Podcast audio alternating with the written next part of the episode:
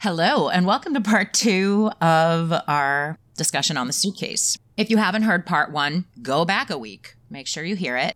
As I said last week, we really didn't plan for this to be a two parter, but here we are. Make sure you listen all the way to the end. We've got a huge compilation of listener thoughts on this episode, including some friends of the show, voices you've heard before, and a spoiler warning. There's at least one in there. So if you are keeping yourself pure, you know, stick a pin in it. Write yourself a little note. Make sure you come back uh, and listen when the time comes. So, anyway, let's get to it.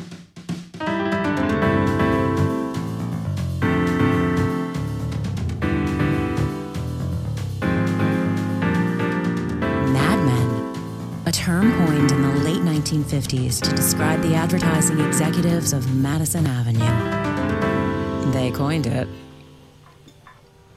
What's the most exciting thing about a suitcase?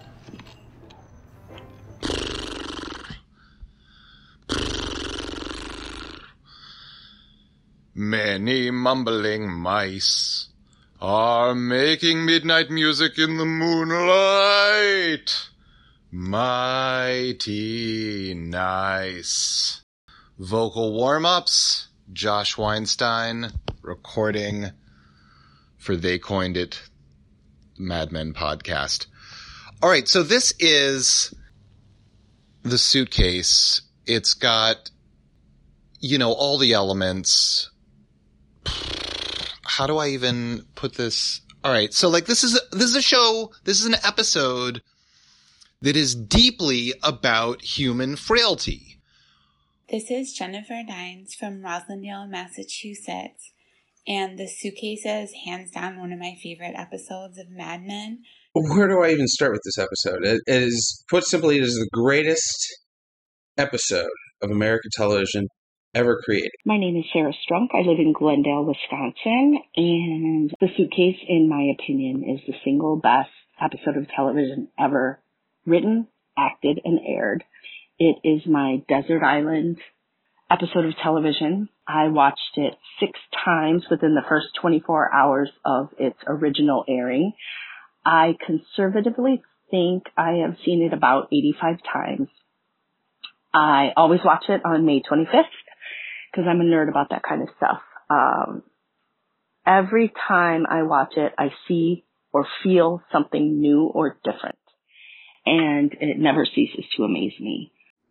What could I say about this episode other than it's so brilliant? It's just amazing to see how Don and Peggy interact through the whole episode, going from hating each other to loving each other to understanding each other to really like connecting on a level that you never see in this show before. So it's almost difficult for me to talk about the suitcase. Usually with every Mad Men episode, I, I have a million thoughts. It's all thoughts. With the suitcase, it's all feelings. I, I think about it. It doesn't even feel like an episode of TV. It feels like something that, like a memory, like it actually happened. I can feel myself there in that diner, in that bar, in that office. And I don't know how to explain it, but I remember this sounds really cheesy, but the first time it was on, about halfway through, it went to commercial and I felt, I felt genuinely grateful. Like I, it's as if I had stumbled into some little theater that I didn't even know about. And there was a play going on and it was the most amazing play ever. And nobody knew about it except for a, a select few. And I was one of them. And I felt, I mean, like it was really special. Like I'm alive at this time and I watch this show and I am getting I am getting to experience this. And when I went online afterwards, I was even a little nervous because it had already become so important to me.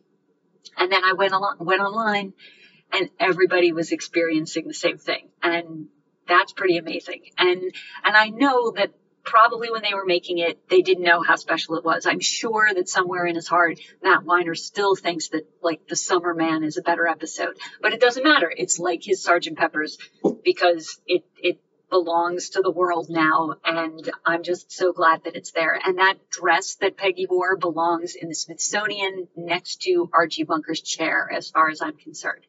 The stature of this episode has grown such that here you are soliciting audience feedback for this fantastic podcast, having hyped up this particular pod for weeks. And it's because all of us true fans know that even among 92 mostly spectacular episodes, this one stands above the rest. There has to be like a, a reconciliation, right? And that starts when Don calls Peggy in and they bond, you could say, over over Sterling's gold and the Wow. the uh the random ramblings of of Roger Sterling. I love how Peggy really resists all that because on first it's no, I'm not coming in there. But again, she doesn't go home, right? That's right. But also, the more relatable piece of it was, oh God, when people make jokes to, that aren't funny to me, like either because they're drunk or just because they're an asshole, and I'm kind of like not laughing. I wouldn't know Like anything about that, but go ahead. oh, I laugh at you plenty, Dan. Uh-huh. I'm not going to hit zero. Yeah. Um, no, but I mean, I've been in that position so many times where it's just like, oh, it's really funny, and I'm just like, I'm the humorless one, being like, I don't. I, we're listening to somebody's diary or whatever, and you know, and eventually it gets to her, right? It wasn't just that she had her arms crossed, like I'm not going to laugh at this. She's like, this is just feels gross to me until it turns, until it, until it, until yeah, it gets her. she softens. Yeah. I don't think it was exclusively because she was being hard hardened to I will not laugh. No, no, I no. think She some of it was genuinely like had to- this is not funny to me. It had to be uh, shown to her what was funny about it or the the, the angle. It had Yeah. to get to her herself because again, this is just more um she takes this shit all day. I know. Everybody's making dick jokes. Everybody's this, everybody's that. I it's she's not enter I am not entertained. That's right.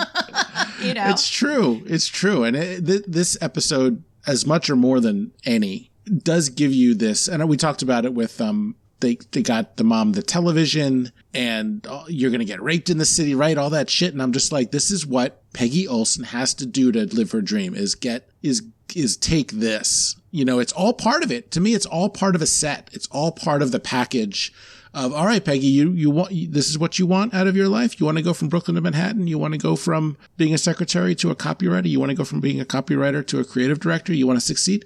Here's the whole thing. You're going to get your family. You're going to get the boss. You're going to get the boys. You're going to get the sexist jokes. You're going to get the dick joke.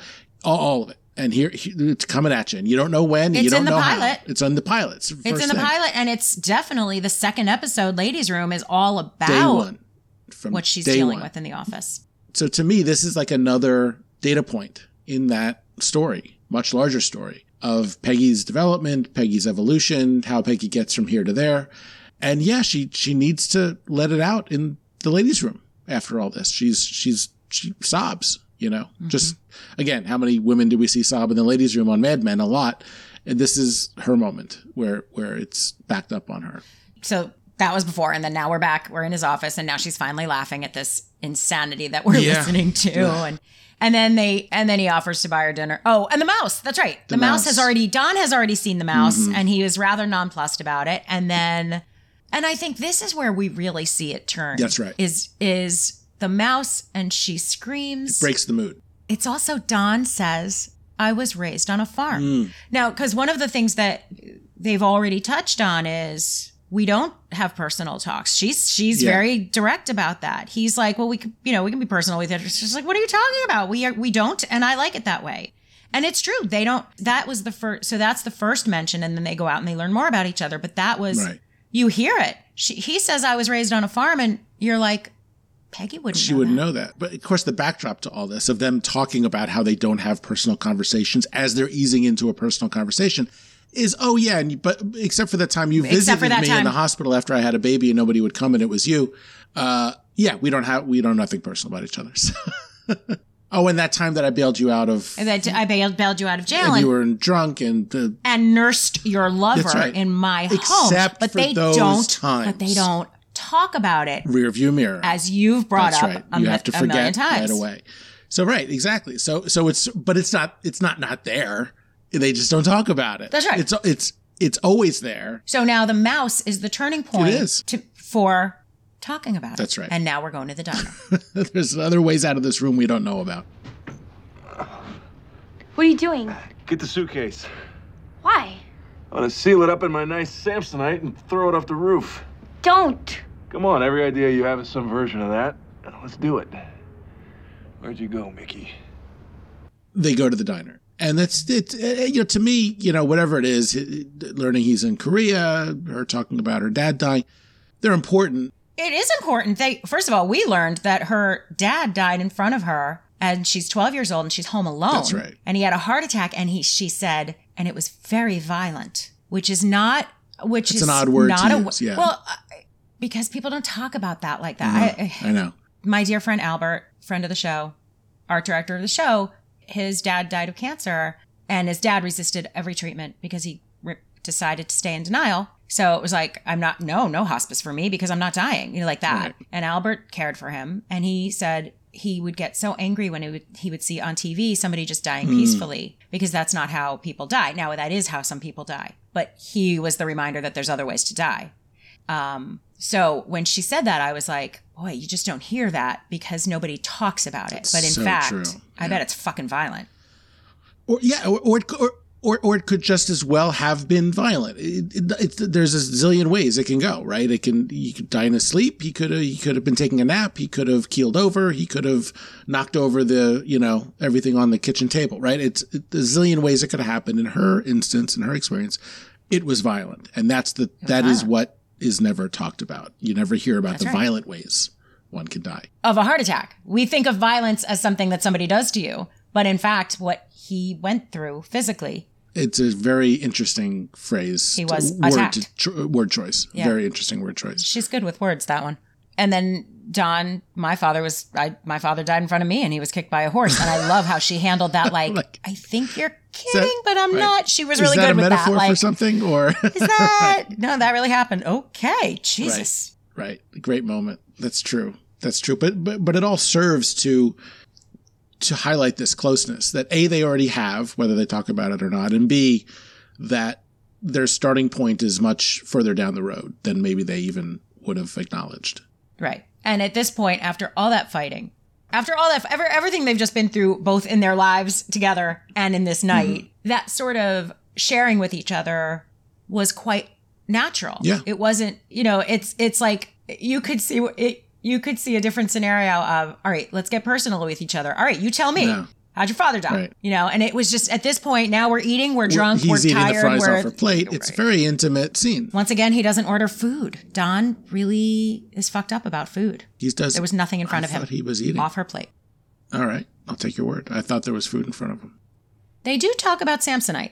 You know, Mm-hmm. the title of this episode is The Suitcase, and I literally didn't remember that it was about Samsonite. I only ever remember Anna and her suitcase, Ah, yeah. right? But they start they do a little shop talk and and he says his uncle Mac would say he would he would say you should always have a suitcase packed or maybe he said he always did have one. A man has to be ready to go at any moment. so he didn't learn everything he learned from that That's hobo. true.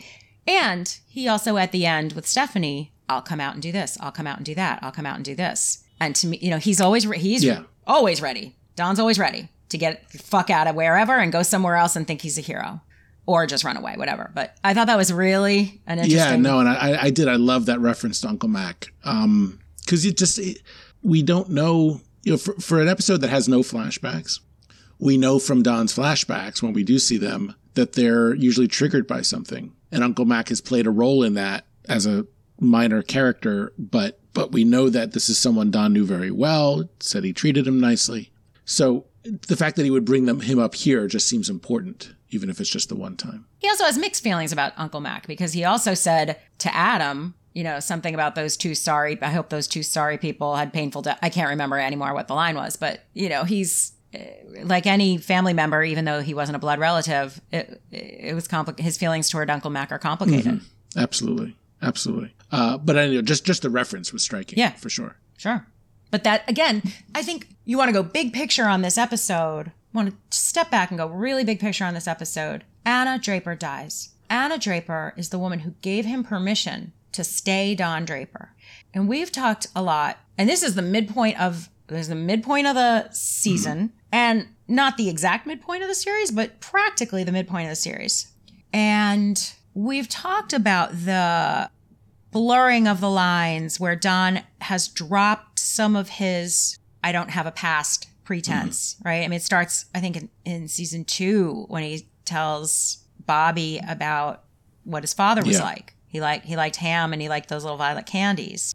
But there's been this gradual merging. But I think this is a turning point for that, for Don and Dick, with Anna dying, starting to coexist, merge, whatever. I, th- I think it's a turning point in that. Yeah, it's been an evolution, I think, since since he saw Anna when he went out west in season two.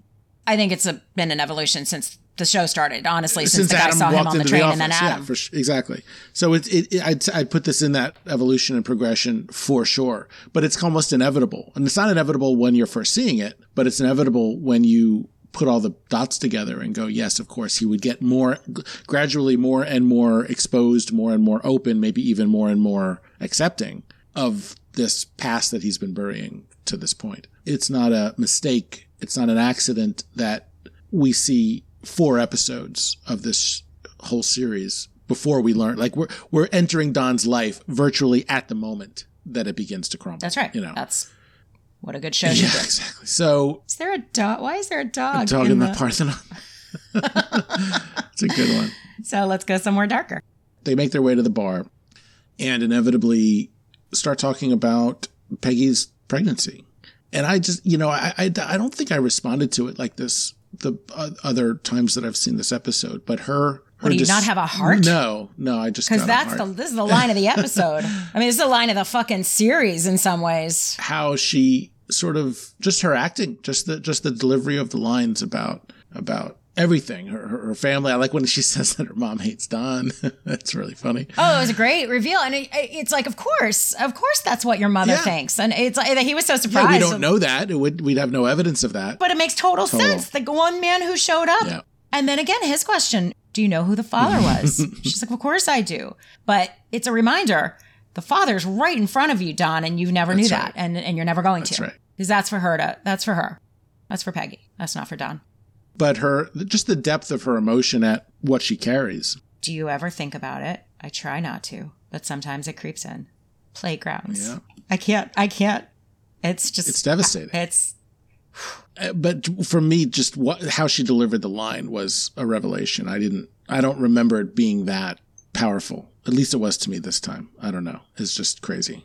You've got some work to do on yourself. I don't know what to tell you. That's the fucking Must line. be. Must It's not that I didn't notice it, but boy, oh boy. The big line of the episode is that's what the money is for, but that's the that's the the money shot, if you will, is Right. playground. Right. Well, it's kind of the emotional heart of what they're really talking about. All of it, including the fight, including everything, was. Is, All right. So tell me about this fight. Oh, the Ali Liston fight. So, t- f- one of the most famous fights in history. Um, as I said before, Ali won the first one in '64. The day after he wins that fight, he changes his name from Clay to Ali, and is branded, you know, un-American. And uh, you know, the Nation of Islam was not a wasn't well known, but it also wasn't well liked. Um, considered a cult that he embraced wholeheartedly. And, um, you know, on Eminently Chewable last week, we were talking about some things that we'd seen. We brought up Ali because there's this big documentary about him. They go into the Nation of Islam relationship quite a bit. Um, but by here, it's a year later, and Ali, um, I don't know offhand of whether he's fought in between the two Liston fights, but by the time he gets to the second one, it's highly anticipated. Everyone thought Liston was going to win the first one. Ali won it. Then he goes and changes his name. So whoever was rooting for for for Ali the first time around when he was Clay, um, he has very few fans by this point.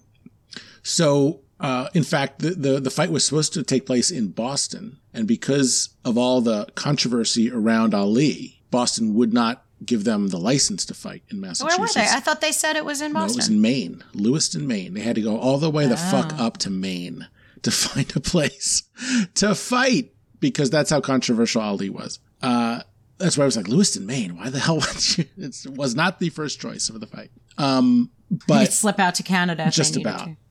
um, which when Ali uh, wouldn't get inducted into the army, he did have to fight, you know, in other countries. So at this point, the fight's taking place, and you know, it's one of those things where it was like an open secret that this thing was probably rigged. Liston, uh, like I said, he probably had more fans for the second fight than the first, perhaps, but he was considered and truly was mobbed up. Uh, you know, a lot of criminal elements around boxing in general, and him in particular. Um, did a lot of work for the mob and um, uh, loan sharks and all kinds of crazy shit. Died of of drug overdose years later, but everyone th- there was so many rumors about this thing being fixed to begin with. So when Ali wins, like 90 seconds, right? Like Danny says later, you know, uh, 90 seconds of fighting and three hours of analysis.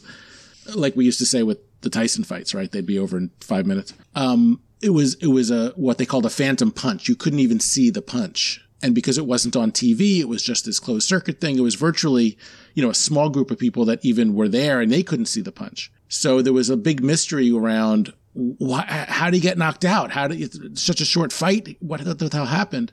That's why the guys in the bar are all saying, you know, the fix is in, get up, get up. Like, what the hell are you doing? Everyone already knows this is fixing. You're going to, you're to, if you're to take a dive, you're to You're take a gonna take dive in, in the first minute of the fight. That's insane. Right.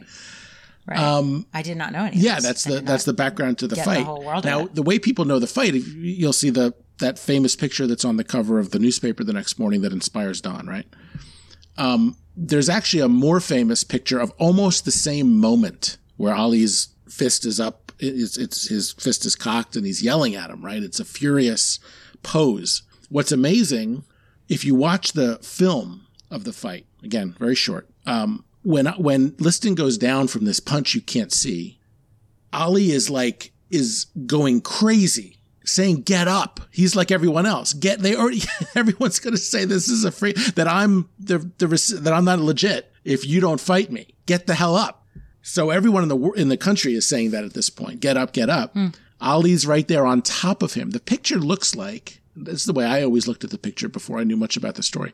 It looks like Ali is like standing there, right? It almost looks like he's stationary with mm-hmm. how furious he is, and it looks like he must be standing there for, you know, two minutes yelling at him because that's an odd pose. But if you look at the film, Ali is dancing around. He's, he's running around and he's doing that action out of frustration. Like he's just like, get up, get up. His fist and his arm is in that position and he's standing over him for a fraction of a nanosecond. It is barely even, you can barely even sense that it happens if you're just watching it in real time. But the photo captures that instant that he's in that insane aggressive stance. Um, and it's fantastic that not one, but two photographers actually captured that moment. It's unbelievable. And there's stories behind each of those photos, but at the same time, like if you watch the film, you can barely see the moment where that picture is shot because it's just, the, picture looks like he's standing still almost, and yet that's the furthest thing from the truth. So it's a fat, it, it's probably the most famous photo in sports is, is Ali standing over Liston like that.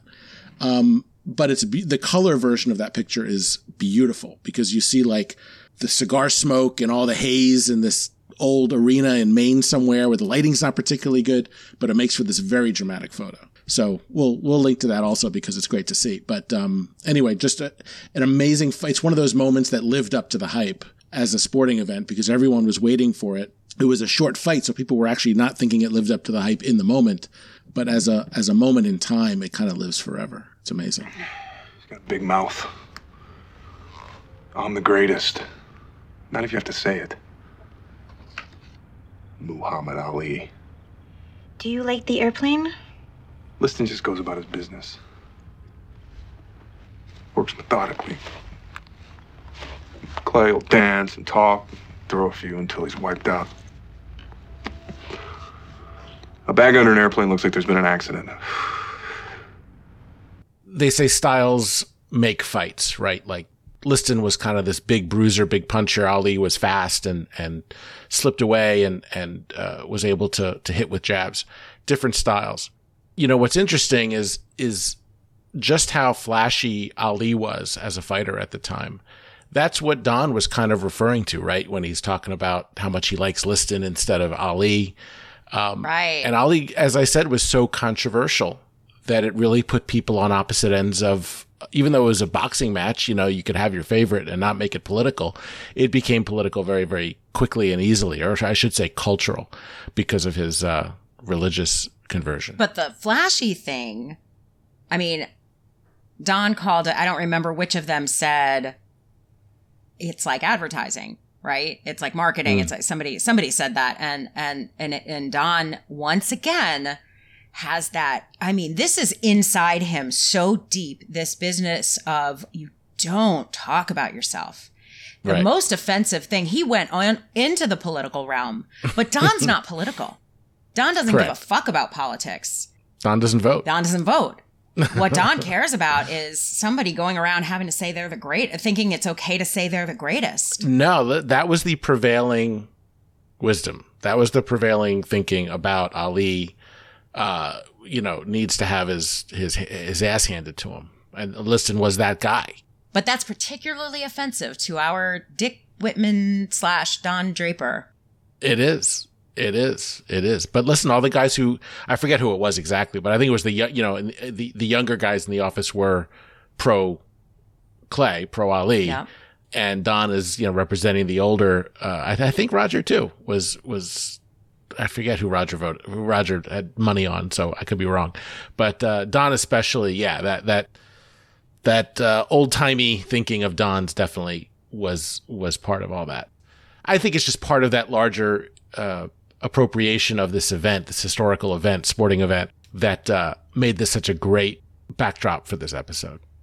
But what's the metaphor? Because I I just want to I want to sort of suss it out a little bit because there's th- there's this uh, there's this battle of Yeah. of styles is what you just said. I, mean this I is see a few different things.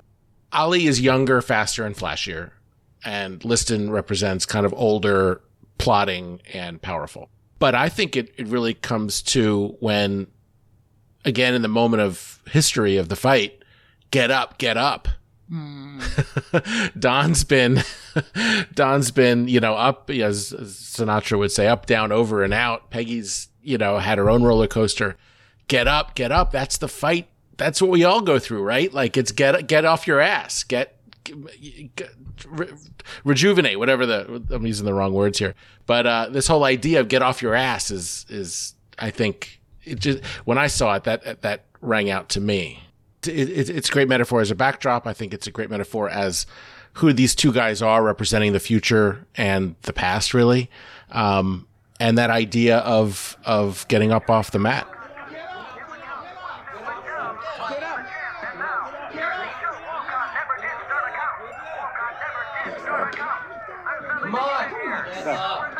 Get up. Get up! This episode is a bit of a boxing match between Don and Peggy, you know. Fight within a fight, Yeah, yeah. so and nobody wins and nobody loses. No, it's kind of about the fight. Yeah. Yeah. All right.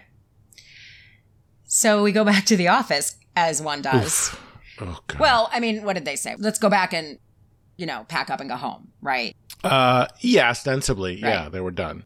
And just Don overindulges. Don has Yeah. been overindulging since 11 a.m. or whatever, but I I do I can relate to the elevator being the last the last. Uh, I, sometimes I'm no Don Draper, believe me. I'm a total lightweight, so it only takes a few to get me to a different place, and then. But sometimes it's the train ride home that takes me from Right. takes me from I had it together to oh god. But you know he didn't exactly have it together anyway. So they, you know, he comes flying off the elevator straight to the men's room. It's funny this episode has a ladies' room and a men's room scene. There's That's a, right. there's a lot about, and that's maybe that's another more way more subtle piece of the metaphor is that it kind of gets called out, right? When she's deciding which room to which right where to bring him, and then she's staring at the urinal because she's probably never seen one or not for that long. You know, she's probably Uh-huh. glimpsed it through a, a crack of a door as it's been open. There was a little sketch. I forget where it was. I don't know if it was SNL or Mad TV or something. The the male mind's impression of what the ladies' room is like, and it's like you go in and someone's playing the violin, and there's you know you can get there's like someone's handing out like linen kerchiefs. Yeah. You know, it's like this incredibly dainty place. And then one time I learned that's not the case. Oh, women women's rooms are disgusting. They're disgusting. They're disgusting. And you know, and it's changing. I'm in Jersey City where we have, we now have some kind of ordinance or something where it's going to be unisex bathrooms here. You do see that more and more. Yeah, sure. and plenty of women have gone into men's rooms because there's no line and like fuck it. you know.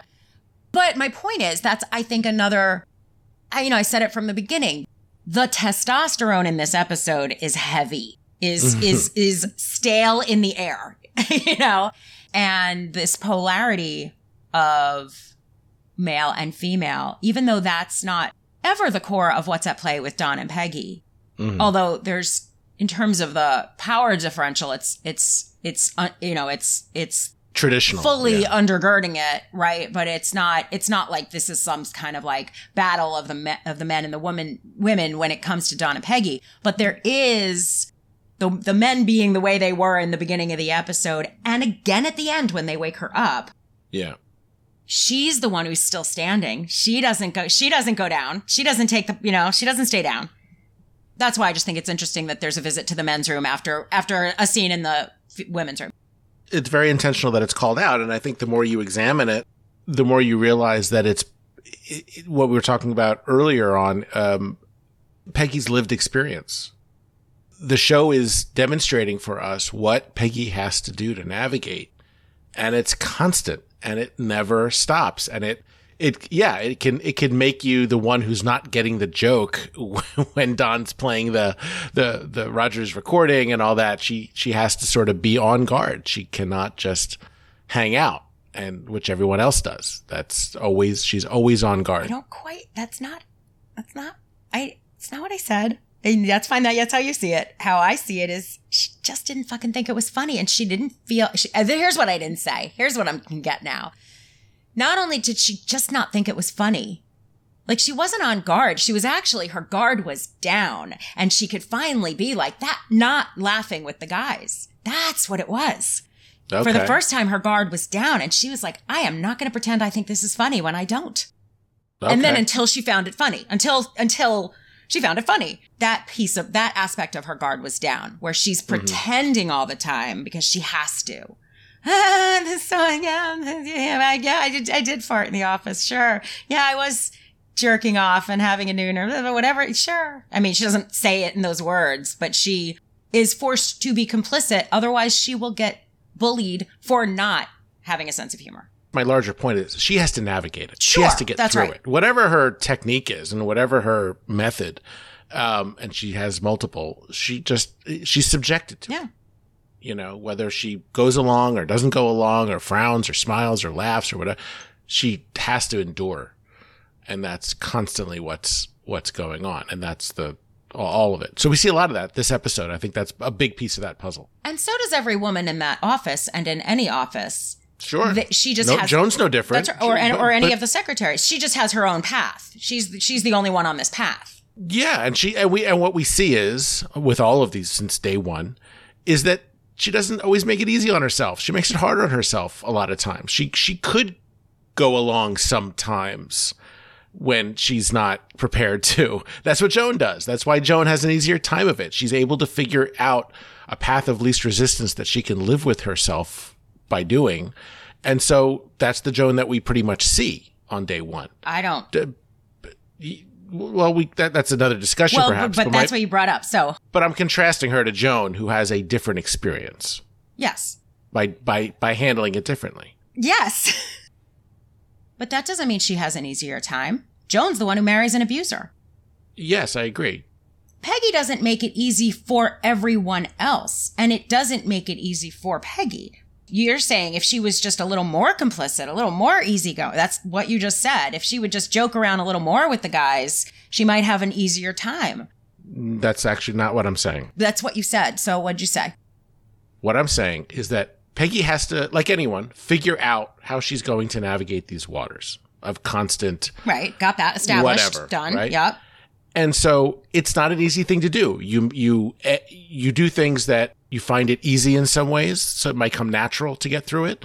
Other ways might be very difficult and unpleasant to get through it. But the point is to try and get through it. Joan, the Joan that we meet on day 1 of this series, has kind of reached a place where for herself at that moment thinks she's figured it out and and has an easier time dealing with these with the exact same issues that that Peggy has to deal with. But she takes a different path. And that doesn't necessarily mean Joan has an easy time or has had an easier time getting to that spot. It just means their experiences are different and have very different ways of navigating. And that's all we're seeing. It's not a judgment of good or bad or easier or harder. It just means they've had their own thing. What you said is basically Peggy makes it harder on herself by the choices she's made. That's what you said. She she she sometimes does. But we don't know what Joan went through to get where she is either. Um, who who who would who would go who would who could possibly navigate that environment? And as a woman, you know better than I.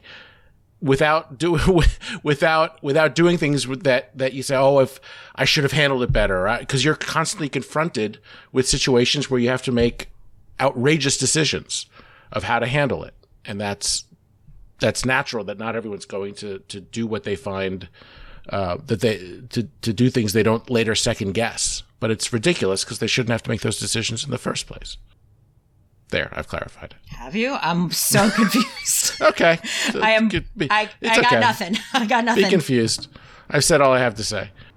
Well, as Danny would say, there's no use crying over fish in the sea. okay, Don pukes. he does after choosing the men's room. Don for having the men's room chosen for him. Pukes he, his guts out, and Yes. he's already. It's she's like, "Do you want some water?" And he's and he's like, "What?" Like he's already past it. he's That's already right. like, "What? That never happened." And like mid puke. Then from the men's room is when we hear the clarion call of Herman Duck Phillips Uh, uh, trousers are already around his knees when we see him calling out for Peggy, trousers around his knees, in Roger's office, thinking it's Don's. ready to leave the ultimate thank you gift. more more scatology for this episode. It is a lot, right? Like that's not. No, no, this, that's, a- what I'm saying. I started, and he farts. There's an audible fart. Oh yeah, no, we it's have all just left a puke for a fart and an almost shit. Like it's Mhm. wildly not subtle. But this is but a it's very not subtle the whole episode. Right. The whole, it's weird that this episode of all things, just they chose to put that. You know, we were gonna put if we were gonna do a theme episode. That would be one of the themes that we talk about. That's what I'm saying. It's like for whatever reason they got down and dirty, and that we've already we've we've sure already there's there's testicle talk, and you know it's just it's just you know we've got drop trow, non-sexual Mm-hmm. drop trow for sure. Although I liked I liked the part. it did make me laugh when he said, "Don't talk. I have to concentrate." I yeah, really, we really got up and into stuff that Yeah. why why why, but there it is. Yeah, I don't I don't know where wh- why they chose this episode for that other than we're just going everywhere with these two, so why not why not here? So maybe that's it, but who knows. yeah. If coiners, if you have any thoughts of of like how it metaphors into this particular episode, Mhm. let us know because we don't. Right. So now, not only is Peggy dealing with this ape of an ex in in her space. I mean, talk about navigating, right? But but she's also got Don now knowing that Yeah. she had been sleeping with Duck. Mhm.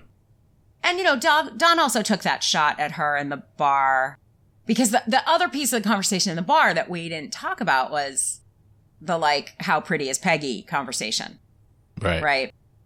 And you know, everybody thought I was sleeping with you. Right. That was an interesting piece of it. Yeah. I thought from her that her take on that whole on that mindset or that um reputation that she apparently has isn't how dare they think I would sleep my way to the top, which is a little bit of how we're supposed to think of it perhaps. But really what's going what the the internalization that Peggy does is oh, like that wouldn't be possible, That's right. right? Like I'm not worthy of that. I I, I Don wouldn't sleep with me. What's wrong with me? Well, and that's because I mean, here's the thing. We've we've talked about this before. We talked about this back Bye Bye Birdie. You know, Peggy with all the confidence she has, underneath it it is it is this wound that she's not the pretty one. That is a wound that she lives on top of where we look at her and we think it's a healed wound. It never Right. is, right? It's always there for her. That she doesn't care and it's a callous, you know, over thing, and it's not. It, it is always there for her. Now, Guess I'll always care, right? That's what I'll always saying into the mirror. care. That's right. But she didn't necessarily have that as like number one reason until she found out he slept with Allison. mm-hmm. Now, what Don says is, I have rules. And she's like, well, do Except when you don't. well, do you now? But but the, the truth is, Don has rules, and now, and this we go back to addiction.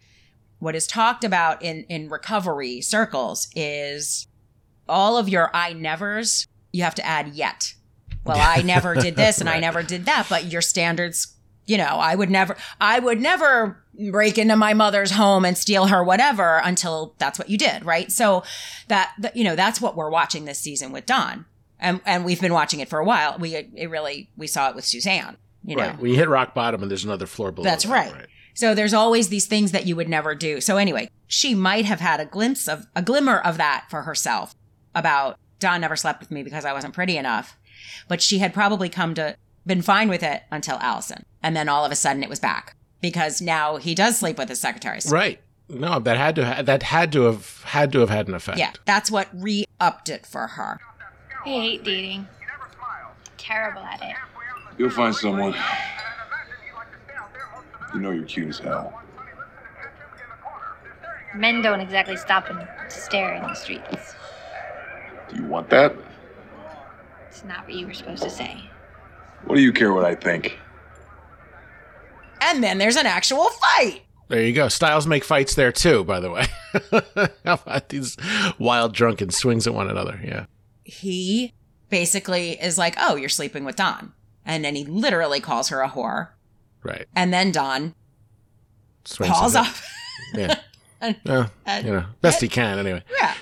Well, it's like they say there's, you know, there's three of them there. Well, hit tr- aim for the middle one. That's right. That's right. he didn't quite get it. Yeah, so, you know, and that was a bit comical, but you know, they end up getting Duck off of Don at the end. Peggy gets him out of the office, and that presumably that's that's the end of Duck.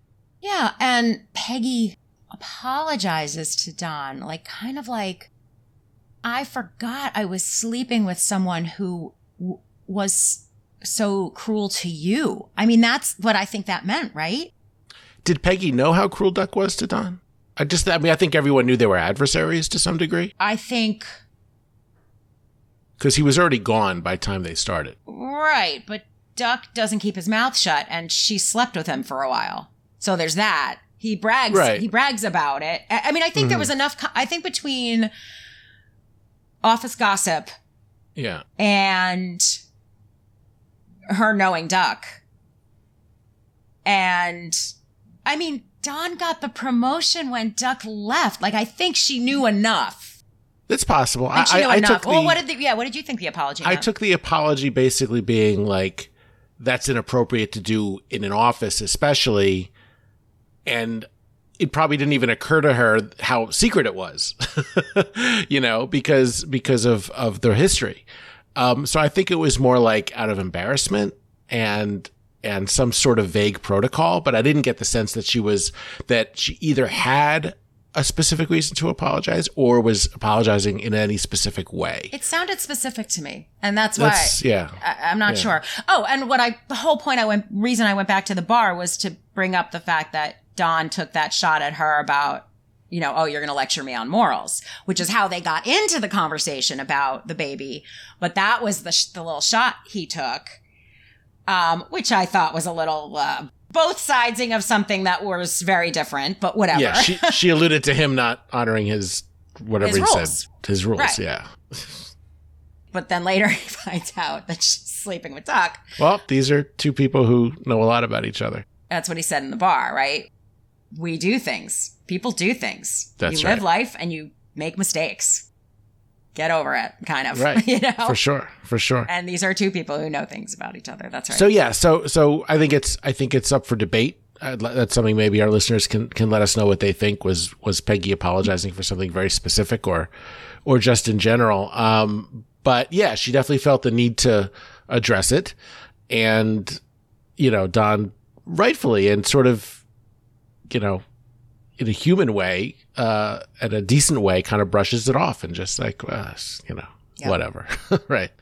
Uh, doesn't doesn't clobber her over the head with it, but you know, at this point, these two are exhausted, and she's sitting down on the on the sofa in his office, the couch, and he just curls up and lies his head down on her lap. Before that, he asks her for a drink.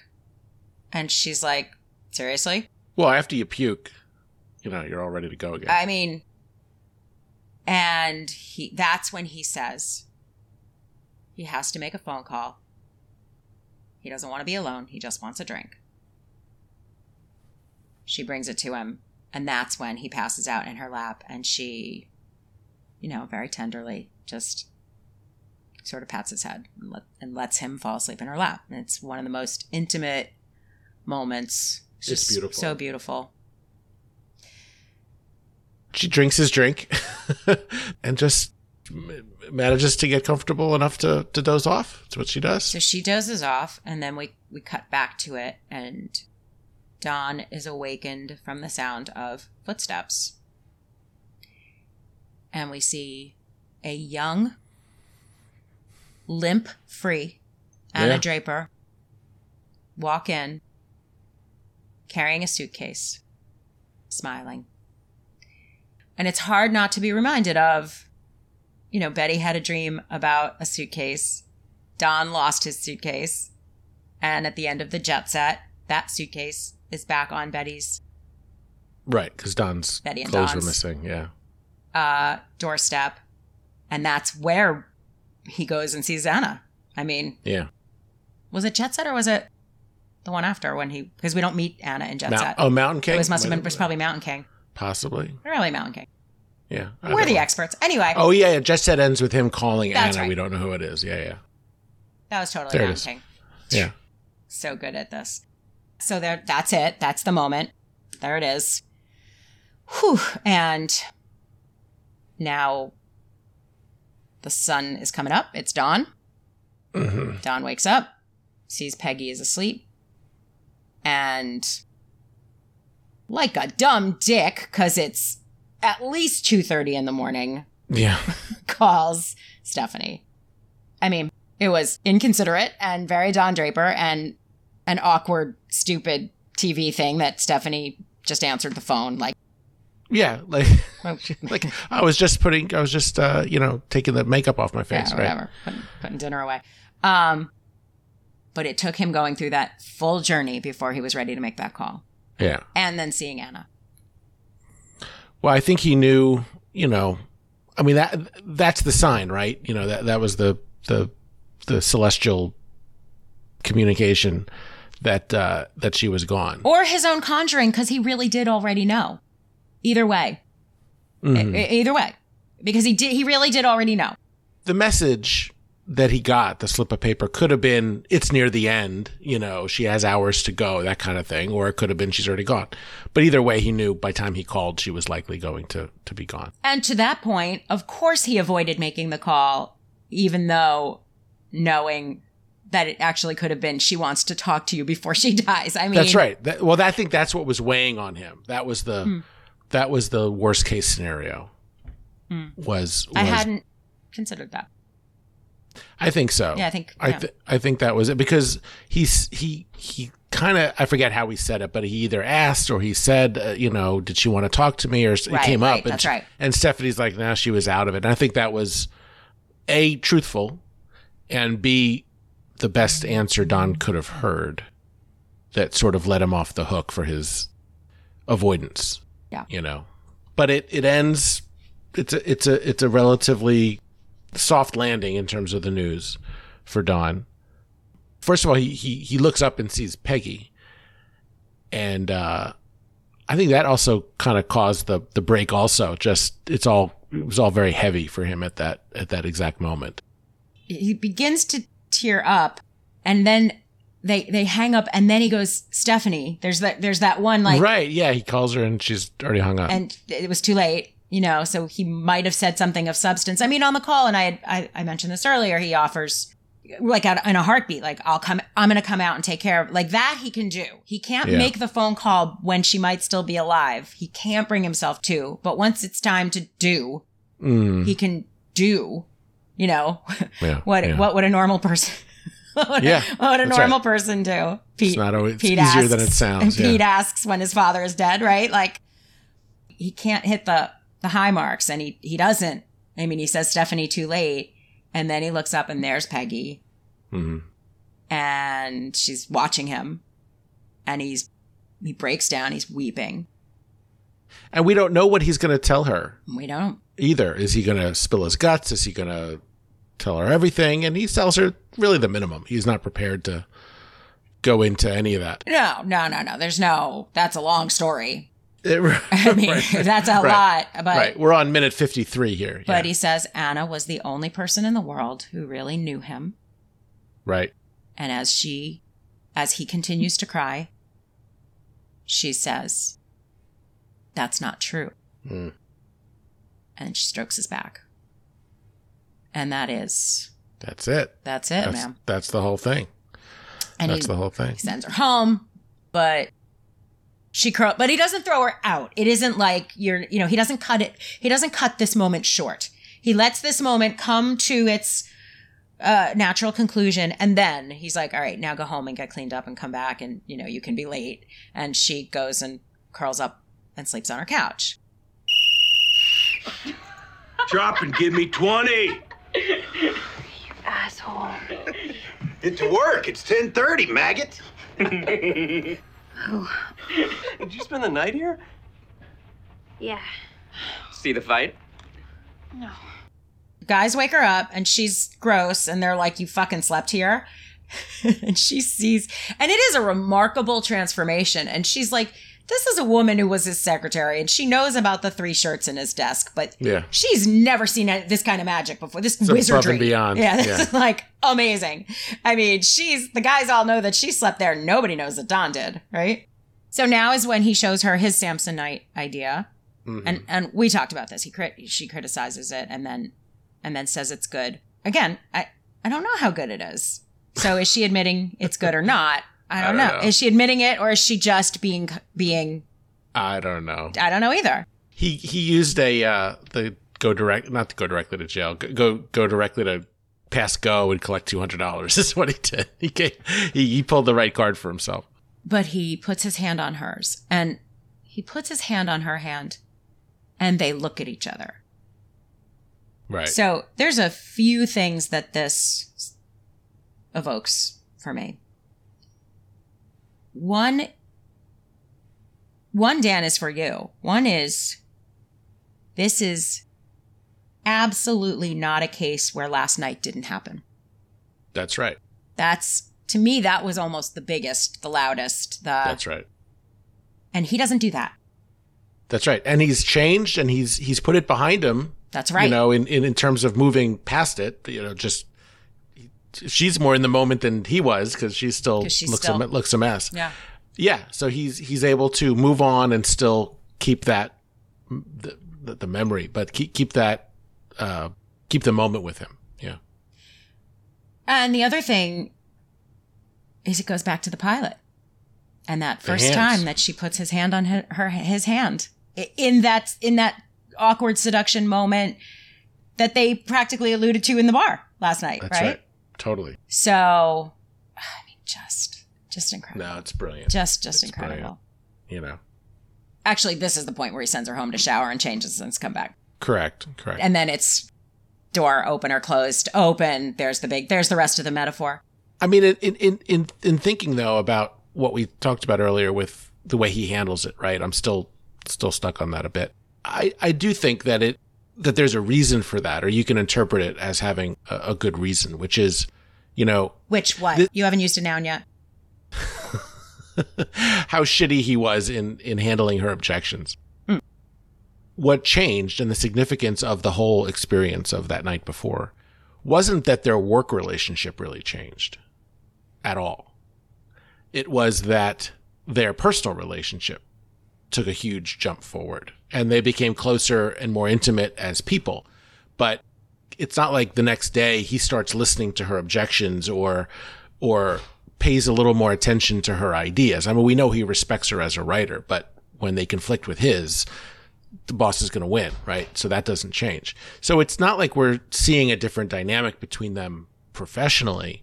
We're seeing a different dyna- dynamic between them personally. And I, it's almost as if you had to draw that contrast. So you can, I think you can draw that from, from the way he handled it. I'm just thinking it through again. Still don't like it, but it's, I think it, it there's a, there's more sense to it. This isn't the piece of their work relationship where he's being a fucking bear. This is the piece where she's a little deferring. So, what we might see, maybe, is he barks a little less, maybe, maybe, and isn't so shitty. We don't know yet, right? Yeah, yeah. All we have is the, is this one is this one thing where he's yeah. pitching her, and she kind of gives him a little of his own medicine, and he short circuit. You know, that's the part where I, you know, say, Don, just respect her a little bit more. Um, but he cuts her off. But but I think that's the that's the point to show us that it's not necessarily a new day between professionals. It's a new day between these two people that that was already at a very advanced state. So before we wrap up and do some quotes, I want to go back to what I brought up at Waldorf story, Waldorf stories, where I was like, well, let's look at these two as the midpoint of the season and and in some ways the midpoint of the whole series, but that's that's a lot. Unknown at the time, yeah.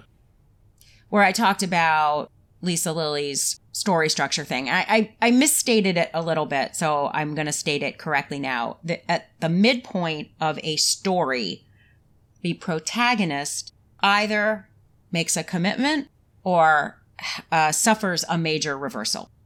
I actually collapsed some of those distinctions when I first tried out, took, took a stab at it.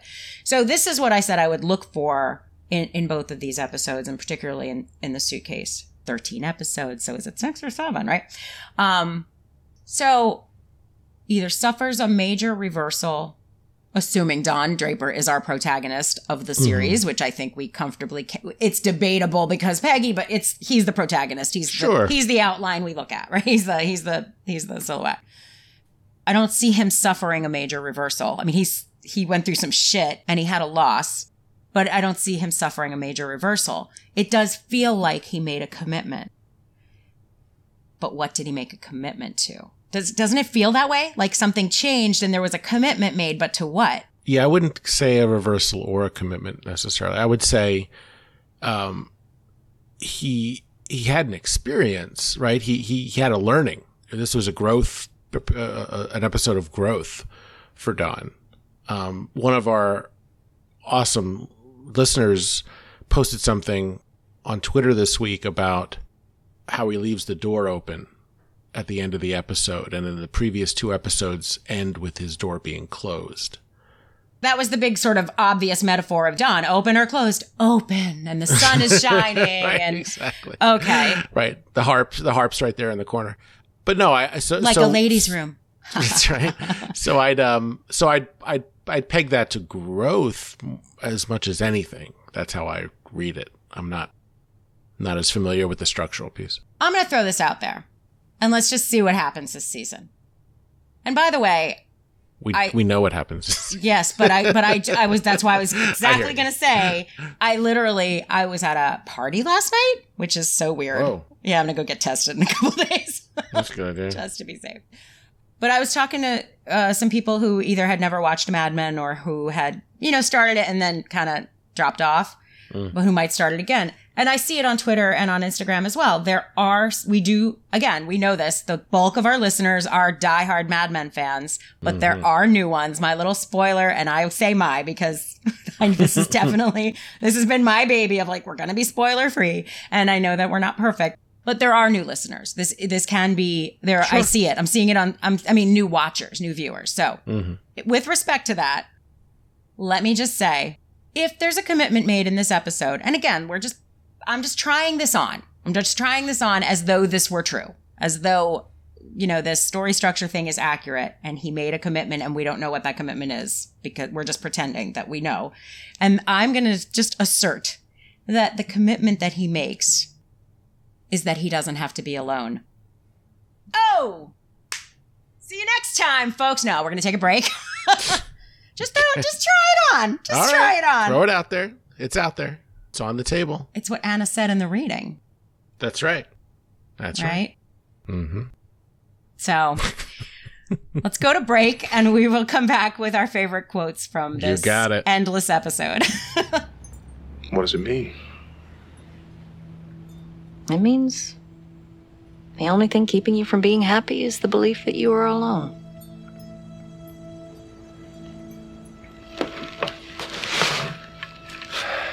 What if that's true? Then you can change. People don't change. What's your quote, Dan? I miss saying that. I was looking. I think this might be the shortest quote I've ever listed as my favorite. Uh, Don says to Duck, "Uncle." Now I'd like to get it down to one syllable. I'm sure maybe there's a quote out there I can say that's one syllable if I can think if I, if I can identify one. But no, I love It's a great moment. I love it because you know in that Mad Men way, like we've already heard Uncle Mac referenced out of the hmm. blue, completely without lead up or context. He, he's thinking of his Uncle Mac and fleeing, which is, you know, that's not quite giving up necessarily, but getting the hell out of there. And, uh, and when it's time to, you know, sort of fight or flight for Don with Duck, literally, uh, he says, Uncle, he surrenders. The, the, the right when he said he could have again the uncle mac thing is un you can't say it's not a link because he could have said anything right then. Don't hit me. I give up I didn't make that. I didn't make that association association at all. So oh. I I will say, and and it's not that it's a. I'm not saying you're well. You're wrong at all, but so you know, listen for the Ute out there. I mean, I don't even know if people know about say No, don't say uncle Right, anymore, say but it's like Right. it's like a thing you would say when you were beating somebody or you had their hand behind their their Yes, arm, you know, behind their back. So- You'd be like, say so- uncle, say uncle, say uncle. It's like when you're waterboarding your brother yeah, it's a pure. That's exactly right. It's a pure dominate. You know, school uh, schoolyard domination tactic, it's right? surrender i give up right but it's also one of one more of those things that even as we were growing up, it was already old timey, but it existed. sure But when Don was growing up and was being beaten by his father, I bet his father said, "Say uncle." right right that could be too The look in Sure. him. Now I don't know if Uncle Mac beat him or, ever or not. I don't remember if we ever. all we know, is he was nice to him that's uh, the only and also a son really of a bitch. Like he was. He, he had all these feelings about him. yep Um, so I think the fact that he said he was nice about him means he didn't beat him. I think that's his. I mean, I think Don's. I think Don's bar uh, was pretty low at that point. It was. It was. Uh, and and he also invited him to come see his brother. He, he when he when uh, in the flashback on Mother's Day. I forget what what episode it was, but when we see Uncle Mac, we don't know who it is. That's right. Come but meet- when Adam's brother. born, it's That's come meet your brother. It's for what it's worth. But the uh, just the reference to me, just amazing, really great. But I do. Th- uh, yeah, I the look in the look in Don's eyes in that Yeah. moment Ugh. was pure Dick Whitman bowl cut little little boy Defeat. being beaten. Yeah. Yeah, it's really powerful. All right, your quote. Um, mine's. uh, it's one of these lines that almost got past me. Um, you know, my favorite line in all of film uh, is also a line that almost got past me the first dozen times I ever saw The Wizard of Oz, which was, I think he's saying oil can. Oil can what? Almost got past me. this one almost got past me. Uh, Roger's on the phone. And I really do love that this this episode really is like a play that any external scene we only are seeing it through a telephone call and it you know we could have it, it really was one set you know All- two set three sets it All, was all roads lead back to the one thing. Yeah. Right. anyway, he Roger's bitching about uh his sober dinner companions and and how they they go into their sob stories and everything they've been through and I've killed people and he goes and and they're self so righteous. I didn't really. He throws it away. He doesn't punch it. No, he, it's just- you really got to go back and be, did he? Did he just? They're self so right, and it sounds Soft. just as good. Just sounds fine. Yeah. I'm like, what? Just did he? Did he get it right? Did he get the words right? Did he? Was it a perfect flip? It was. They're Roger- self so righteous. Four drinks in, yeah. Oh my god, so good. Anyway, Dan, we did it. Oh, we sure did. I might have put some I might have put some pressure on us and on myself. I was like, this has to satisfy the fans. Like this is too important, too beloved, too respected, too iconic. I'm ready for a vacation after talking about the suitcase. Swear to God. Pack them up. That's true. All right. All right. Well, thank you for sticking with us. And Yeah. when we we will Hopefully uh, you're still here. We might be talking to nobody. Which is kind of Yeah. how I usually approach these things. uh, when we come back, you know, you know, you know what? We're like now it's this was episode seven, so we come back to episode eight. Now we're in that acceleration, Oh yeah. right? And the next one is the summer. The, the next few Summer are Man, yeah. the summer man, the beautiful girls. And then we get to hands and knees. I mean, it's we It's- still got yeah. a season ahead of us. That's for sure. Yeah, usually we're, usually with an episode like this, we're like really at the finish line by now, but we're not. Pretty cool. It was just a break. All Good right. stuff. Thanks, everybody. Bye-bye. We've got Don falling apart because Anna is dying and then finally dead. He sees her ghost carrying the suitcase that he's laboring to think up a stupid fucking ad for because he can't deal with real life shit. We see a mouse or a rat in the like glittering offices of Sterling Cooper. And then later there's a roach on the wall at the diner. Clay beats Liston in a matter of seconds. We find out that Cooper's balls have been cut off. Everything about this is, um, I mean, it's the show because it's like, you know, there's that shining exterior of everything that goes on at Sterling Cooper Draper Pryce. But like, just scratch beneath the surface. I watched my dad die. I watched my dad die. What about your mother? I never knew her. And then, you know, you've got Peggy, who's a mother whose child is out there somewhere that doesn't know her. Anna is the dead surrogate mother. This is all about like losing your mother, being a mother who loses a child, that moment of, you know, D- Don asks Peggy, do you still think about it? She says sometimes. And then she says playgrounds and, you know, her voice is cr- not even cracking. There's just like a hint of it. And it's that, you know, that's like, that's everything, right? Like that's the whole character. That's the whole show. Like in that line, like you have these people that have, you know, in the mid-century ideal created these identities for themselves that go against the very truth and essence of who they are as human beings. And at the same time, that single word playgrounds is the perfect fucking tag that you would use like that's like a great ad writer's line.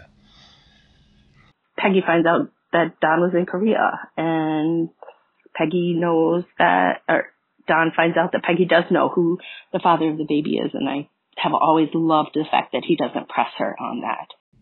Peggy is surrounded by fucking dumbass men. Like really like not like worthless, but almost totally worthless. You know, she's got her cadre of fucking creative idiots making just a trash dump out of that room that Joan yells at them for. And that's why there are rats in the office. And then, you know, Duck Phillips shows up a fucking cartoon of a broken, drunken, shambling mess of a man. he and Don have a stupid fight that nobody looks good. Like, you know, they just look so fucking dumb. Don is like incredibly abusive, you know, before having his breakdown and they have like real human moments together. But like Don is a fucking asshole to her, doesn't even know it's her birthday. Like her idiot fucking boyfriend, never mind her like, you know, never mind Duck Phillips, who's not her boyfriend, but her idiot boyfriend that plans a surprise party with her family that she hates. Ugh. You know, in a different time, Peggy Olson could like really rule half this country. And she's got to deal with this bullshit. I've carried Don Draper's career advice with me for years. Um, and so this scene is where Peggy and Don are going back and forth. Peggy wants appreciation for the commercial for Glo-Coat that she helped write. And Don Draper um, is telling her I, about what the job is. I give you money, you give me ideas. Peggy, you never say thank you. Don, that's what the money's for. Yes, work will not love you back. Don't expect appreciation. I'm a mentor for new teachers and I've been a public school teacher for 15 years. And all the time I hear, I don't get thank you. I'm underappreciated. Guess what, honey? Your paycheck is your thank you. Work will not love you back. Thank you for Don for this lasting advice. None of these ideas for Samsonite, in my opinion, are worth anything. None of these ideas are special. When you sit in a creative director position, you, you might not see uh, from the outside looking in that like part of the work is actually pulling out genius ideas out of a heap of terrible ideas. So like thousands of ideas Don has to l- listen to, pitches that don't work, like the Joe Namath pitch in the episode. And then, you know, he's got his own ideas that sound pretty good, but they're just not hitting the mark. And, um, he references the Glo-Coat commercial where he pulled out a nugget of an idea and Peggy thinks that's the whole idea. She should get the credit because she came up with, you know, the, the kid locked in the closet waiting for the floor to dry. And Don responds that that's the way this works. You gave me an idea. I turned it into a commercial. You know, the idea isn't on its own. It's not powerful enough to sell products one of the most powerful, I think, lines in the series, and I always I've I've watched I've watched Mad Men eight or nine times through, but I always stop uh, whatever I'm doing to really pay attention to the scene. Don says, "This is the way it works. I give you money, you give me ideas," and then Peggy says, "But you never give me credit." And he yells, "That's what the money is for." and then he actually says, there's no credits on commercials. That's the way this works. There's no credits on commercials. You give me ideas.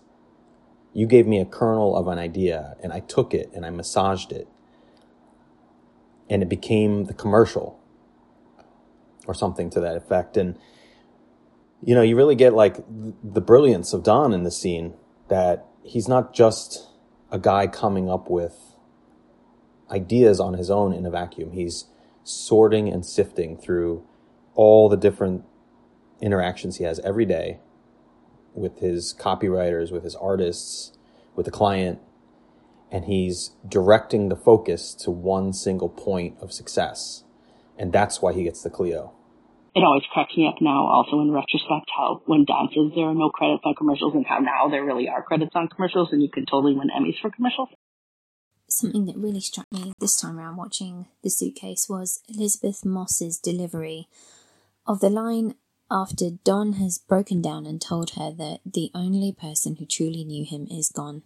And she says, That's not true. And what you hear is, Please tell me that's not true, because the only person who truly understands Peggy is Don, and that has become so painfully, humiliatingly clear through the course of the episode with awful Mark and his awful dinner and inviting her family to that, which was such a tone deaf misstep. Her family doesn't get her either. She's the round peg in a square hole in her own family, and she is in the rest of her team. Like the rest of the team act like bullying older brothers who pick on her and tease her because she's the little sister. And the way she says that, that's not true.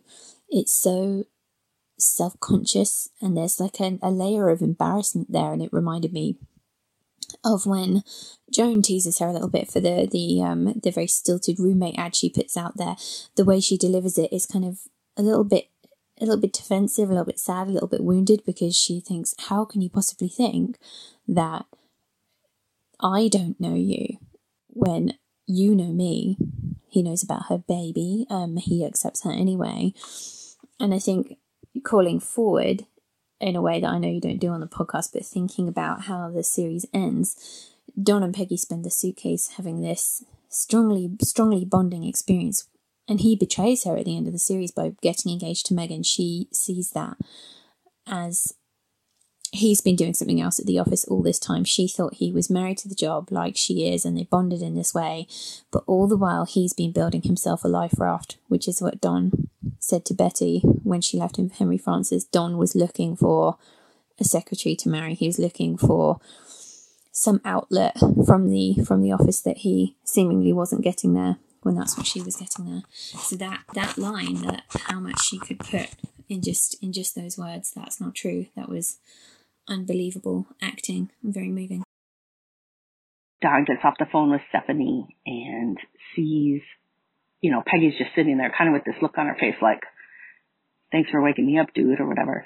And then he just bursts into tears. Her expression is like, oh my goodness, I have never seen this emotion on this man ever before. And like she doesn't know what to do. And she finds out, you know, somebody important to him died the only person who ever really knew him, which is true. Anna's the only person who ever really knew him. And uh, Peggy says that's not true. And that makes me mad because it is true. Uh, one thing that I'm really struck by is the way at the very end, in just like a touching moment of humanness, Don puts his hand over Peggy's, which echoes from the very beginning of the series when she put her hand on his in his office, trying to hit on him, but it doesn't go anywhere. And they talk about while they're drinking at the bar and Cassius Clay is about to make history, you know, everyone thinks that she slept with him to get her job, but she didn't. And why didn't he sleep with her? And, you know, like, there's all of this, like, push pull stuff of like, I don't want that, but I do want that. And he's saying, like, I would never do that. And she's like, oh, but you have done that. And then, you know, they're just kind of at a stalemate his hand over her hand at the end on the artwork and the loving and knowing look that they share. Nothing needs to be said and nothing needs to ever be said about what happened overnight. Elisabeth Moss's eyes when she just looks up to him and her, just her little nod. I mean, barely a nod, but her little nod with the tears in her eyes saying, yes, I understand, even though nobody has said anything. It's just been amazing. And then she walks out and she says, open her clothes. And for the first time in three episodes, the door is open at the end of the show. This is Lisa M. Lilly. Roberta asked me to talk about the suitcase. When I realized what episode this was, I dreaded rewatching it because I always remember the terrible things that Don and Peggy say to each other, and I had forgotten until I rewatched how much these two people understand each other, how much they love their work and creativity, and how well they work together. So I really enjoyed the rewatch. I was so struck by this one line of dialogue from Don. It's when he and Peggy, they've been in and out of his office, they've argued, they've worked together, they've laughed, and now a mouse has frightened Peggy. She's up on a chair. Don goes to look for it and can't find it, realizes it has gotten away. And he says something about the mouse, but this has so much resonance, not just for these two characters in this episode, but for their character arcs throughout the entire series. Here's what Don says, and this is what I'll end with There's a way out of this room we don't know about. This is Deborah Lipp, co owner with my sister Roberta of Basket of Kisses, the very best, most awesome Mad Men website. The suitcase. There's a scene, a moment, where they're looking for the mouse, and Don is on the floor, and the mouse is gone, and he says, You know, there's a way out of this room that we don't know about. And certainly, I have thought of that as too on the nose, too obvious a metaphor. There's a way out that they don't know about. And they go to the diner, but they choose to come back, and they keep choosing. And, you know, by the series finale, they have continued to make that choice. There's a way out of that room that they don't know about, and they choose to go back anyway. Hey guys, obligatory I love the pod. This is Katie, and I wanted to give you my thoughts on the suitcase. Hopefully, it's a perspective that you won't get from everyone else. We'll see. Um, I just love, aside from all of the other amazing things about everyone's favorite classic episode, I love how the suitcase shows us how in tune Don is with the other side, perhaps. He sees Anna pass away.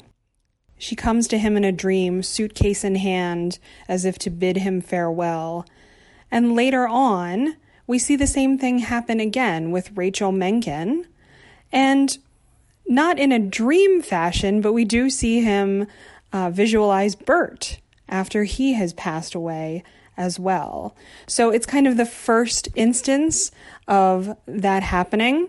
And I just really love how the suitcase introduces that concept of Don being more perceptive about things that we wouldn't think he'd be perceptive about, and perhaps being more aware of things than everyone gives him credit for. Which is to say, things on another plane.